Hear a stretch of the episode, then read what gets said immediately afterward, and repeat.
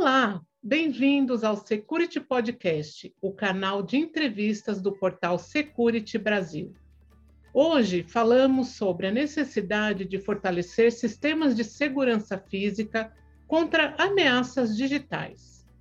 Com o crescimento dos crimes digitais, proteger câmeras e sistemas de controle de acesso, integrar equipes de TI e segurança são medidas fundamentais para que os órgãos públicos reduzam riscos de eventuais vazamentos e invasões. Câmeras IP e outros dispositivos de segurança protegem pessoas, ativos e ambientes, mas hoje estão integrados à infraestrutura tecnológica geral de instituições e empresas, o que exige cuidados específicos. Para falar sobre esse tema, eu conversei com o Eric Melo, engenheiro de aplicação e gestor de privacidade da Genetec. Acompanhe o nosso bate-papo. Poderia citar alguns dos principais fatores que causam vulnerabilidades cibernéticas em sistemas de segurança no Brasil? Vamos lá, o primeiro fator é a superfície de ataque, né? Então, quanto mais dispositivos conectados, sejam eles conectados à internet ou não, né? Quanto mais dispositivos IoT nós tivermos, maior vai ser a superfície de ataque, maior é a quantidade de vetores de ataque e possibilidades, então, de algum sistema ser atacado.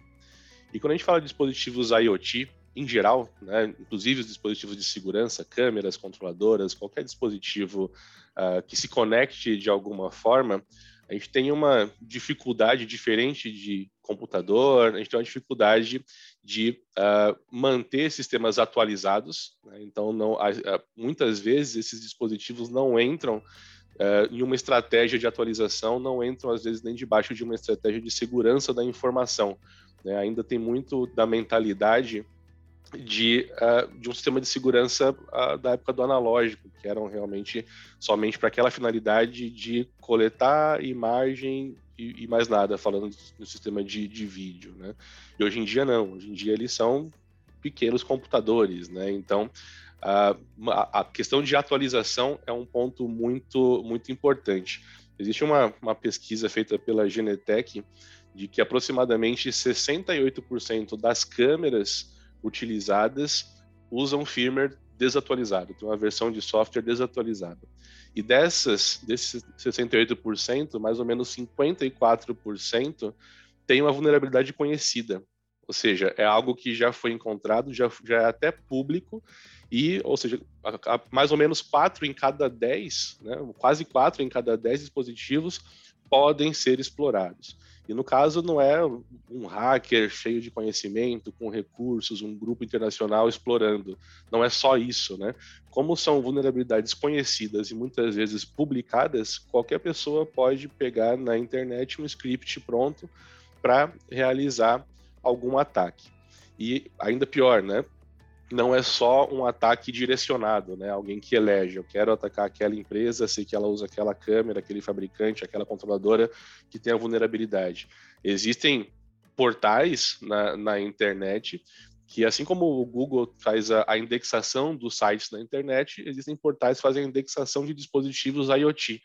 Então, essa pessoa, né, que a gente chama de script kids, são as pessoas sem conhecimento, mas que tem um script muito poderoso na mão, que pode causar algum dano, eles podem fazer pesquisas pelo fabricante e vai testando, em algum momento ele pode ter sucesso. Então, realmente, o nível de criticidade disso é bastante alto. Então, um ponto muito importante, né, resumindo aqui a resposta, é a questão de atualização, né?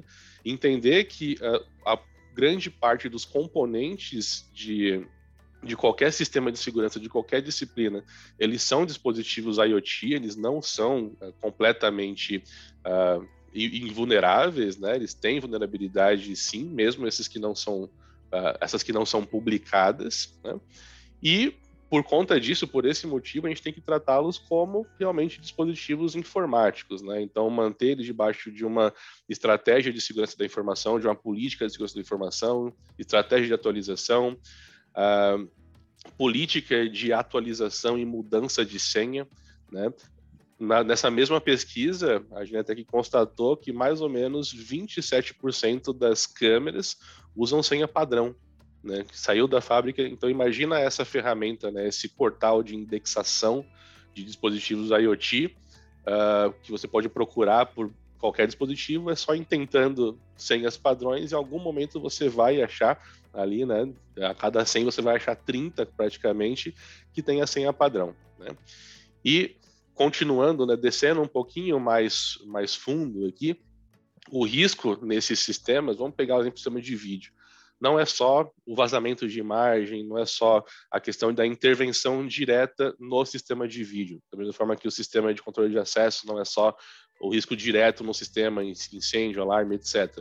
Que há uma possibilidade, né? É um risco plausível, pode acontecer e pode ser grave, mas o risco maior, que é o interesse maior da grande maioria dos agentes mal intencionados, é ele tomar o controle desses dispositivos para se movimentar lateralmente e, a partir daí, conseguir acesso a outras áreas do seu ambiente. Ou até mesmo tomar o controle daquele seu dispositivo para fazer ataques a outras empresas que não a sua, né? Então, existem aí os ataques de botnet, que o objetivo inicial do atacante é tomar o controle e fazer dispositivos que a gente chama de zumbis, e aí podem ser computadores, dispositivos IoT, etc., para realizar ataques de negação de serviço aí a qualquer outra empresa, outra instituição, ou até ficar usando aquele seu dispositivo como um recurso computacional para fazer mineração de criptomoeda ou qualquer outra coisa.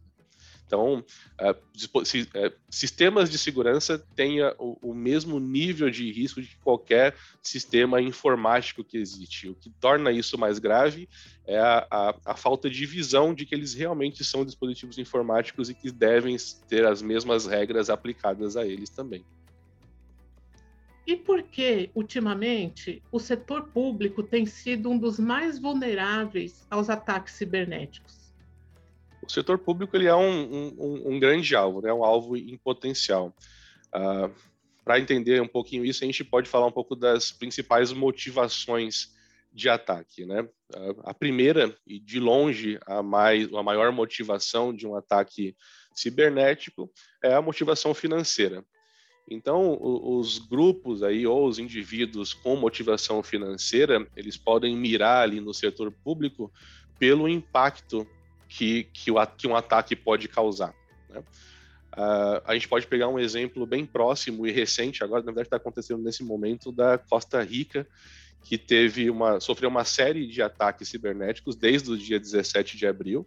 Foram 25 instituições atacadas e que fez o país inteiro entrar em estado de emergência. Então foi declarado estado de emergência no país por conta de uma série de ataques cibernéticos organizados por um único grupo, né? Então o impacto pode ser muito grande em um ambiente de governo, e esse impacto mais grave pode despertar um senso de urgência maior ou mais rápido, que vai impulsionar ali, vai fazer com que a vítima se sinta compelida a pagar, ou pode fazer com que a vítima se sinta compelida a pagar um resgate ali pelos dados, ou para restabelecer os seus serviços de novo. Então, esse é um ponto importante, o impacto que isso pode causar, e como o impacto é muito grande, pode acelerar um pouco as coisas, né? Acelerar o senso de urgência para obtenção ali do retorno financeiro desses atacantes. Um outro grande motivo aí, principalmente em órgãos do governo, é o hacktivismo, que a gente chama, né? Então, os hacktivistas são hackers com, vias de regra, um ideal político ou algo equivalente a isso, e eles querem criar engajamento com o seu ideal, né? Querem ter visibilidade ali para o seu ideal, né? E, ainda continuando, falando um outro potencial motivo, seria talvez a questão de velocidade das instituições públicas, né? Então, a gente entende que, por conta de diversos processos necessários, né, para se lançar uma licitação no mercado, tem que seguir uma série de normas, de regras, de procedimentos que pode levar tempo, e aí depois que se publica, isso ainda pode voltar por conta de diversos outros motivos, né, de recursos, impugnação, etc.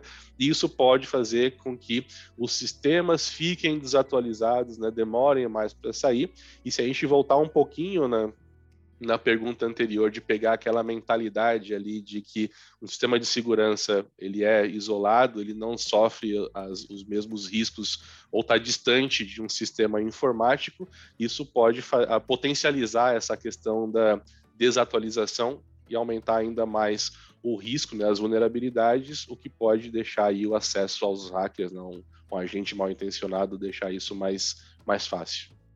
Quais as perspectivas para o uso cada vez maior de sistemas de segurança por empresas e organismos públicos e privados no Brasil?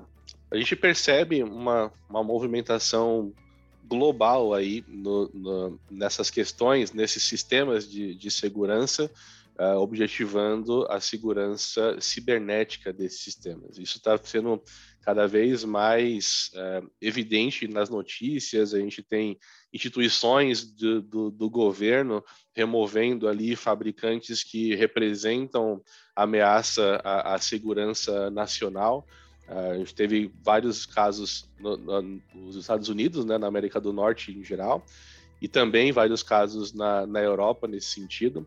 Então, a gente e essa repercussão dessas ações, dessas atitudes, elas reverberam aí em toda parte do mundo, né? A gente pega potências ali, América do Norte e Europa, tomando ações em um determinado caminho, isso vai influenciar de uma forma ou de outra o resto do mundo, né? Então, a gente percebe uma tendência nesse sentido, né? A gente percebe que isso começou em um meio centralizado, talvez com uma motivação, e isso foi ganhando mais corpo e mais espaço e mais aderência, né? E em outro ponto, de maneira geral, a segurança da informação, segurança cibernética, segurança e proteção dos dados pessoais, ela tem ganhado cada vez mais relevância em todas as verticais, todos os mercados, todos os tipos de indústria, né?